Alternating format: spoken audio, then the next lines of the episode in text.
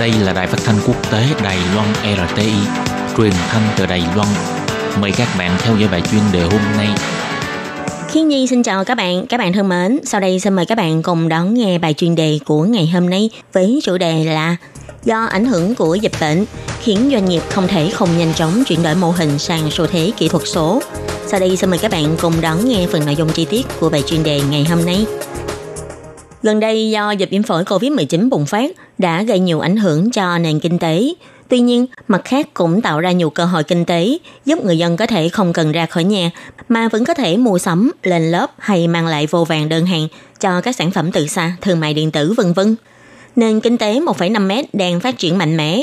Dù có muốn hay không thì các ngành nghề cũng đều đang nhanh chóng chuyển đổi mô hình kỹ thuật số hóa của mình – Năm 2019, siêu thị tiện lợi 7-Eleven đã đưa ra mô hình kinh tế cửa hàng không người bán.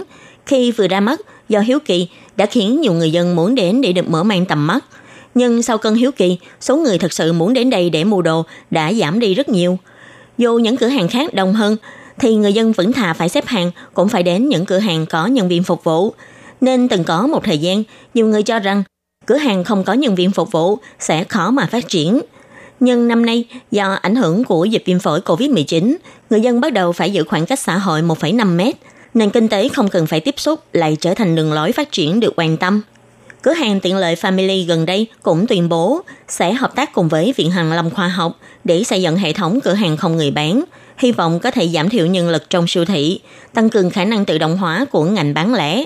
Theo ông Tiết Đông Đô, tổng giám đốc của chuỗi siêu thị này cho hay, Chúng tôi hy vọng có thể thông qua những công cụ mới, công nghệ mới, giải quyết vấn đề ỷ lại vào sức người trong các cửa hàng bán lẻ.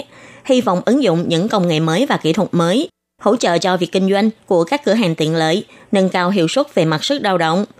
Thêm vào đó, dưới sự ảnh hưởng của tình hình dịch bệnh, dù là làm việc tại nhà, dạy học từ xa hay thương mại từ xa, nhu cầu về các thiết bị nền tảng đám mây hay kênh thông tin hỗ trợ đều tăng cao.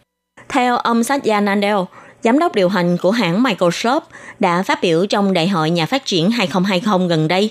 Ông đã nhìn thấy tiến trình số hóa đáng lý phải thực hiện trong 2 năm đã diễn ra trong vòng 2 tháng gần đây. Về mặt y tế, rất nhiều bệnh nhân trước đây không thể chấp nhận việc điều trị từ xa. Phải đích thân đến bệnh viện để bác sĩ khám qua thì mới có thể cảm thấy yên tâm. Nhưng từ sau khi dịch bệnh diễn ra, người bệnh ra vào bệnh viện đã giảm nhiều người bệnh bắt đầu chấp nhận việc khám bệnh từ xa, kéo theo đó là sự phát triển của thiết bị liên quan, cũng như là tạo ra những mẫu mới cho nền y học. Theo bà Trương Tuyệt Ánh, Tổ trưởng nghiên cứu y học và cuộc sống cho hay, những người đã phục hồi vẫn phải đến bệnh viện, nhưng vì để có thể tiếp cận mà không cần tiếp xúc, chúng ta cần phải tạo ra những công nghệ mới, xem có thể phát triển ra những sản phẩm hoặc kênh thông tin về điều trị phục hồi chức năng tại nhà hay không, để chúng ta có thể tạo ra một môi trường mới, thị trường mới hay sinh thái mới trong đây. Thậm chí là chúng tôi thấy có một số bệnh viện vì muốn giảm thiểu sự di chuyển của nhân viên đã sắm các thiết bị và xe không người lái.